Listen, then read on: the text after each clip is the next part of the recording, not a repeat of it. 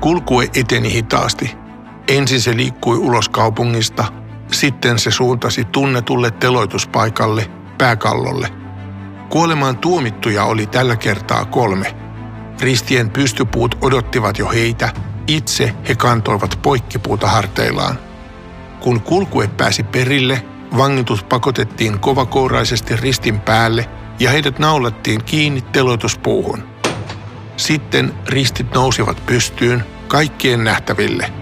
Keskimmäisen ristin päälle oli kiinnitetty taulu, jossa luki kolmella kielellä tuomitun rikos.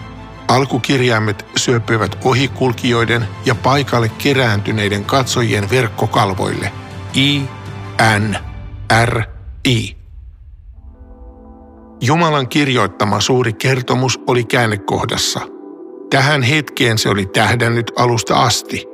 Tämä hetki olisi jälkeenpäin se ydinkohta, johon silmät luotaisiin.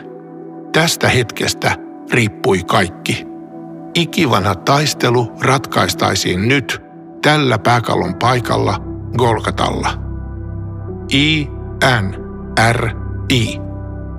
Jeesus Nasaretilainen, juutalaisten kuningas. Niin oli kirjoitettu ja niin asia myös oli.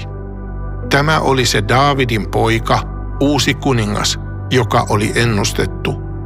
Tämä oli se Mooseksen ennustama uhri, pääsiäislammas, joka piti uhrata. Tämä oli se paratiisissa luvattu taistelija, joka iskisi käärmeen pään murskaksi. Tämä oli se kuningas, jota tietäjät olivat tulleet idästä katsomaan. Ja tämä oli, omien sanojensa mukaan, se temppeli, jonka ihmiset nyt hajottivat maahan, mutta joka nousisi kolmessa päivässä. Päivä oli kulunut jo yhdeksänteen hetkeen. Silloin keskimmäisen ristin tuomittu mies huusi kovalla äänellä, Eeli, Eeli, lama sabaktani, Eeli, Eeli. Jumalani, Jumalani, miksi hylkäsit minut?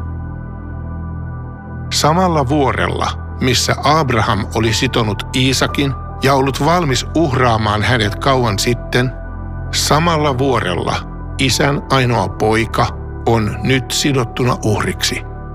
Ja tällä kertaa enkeli taivaasta ei puutu uhraamiseen.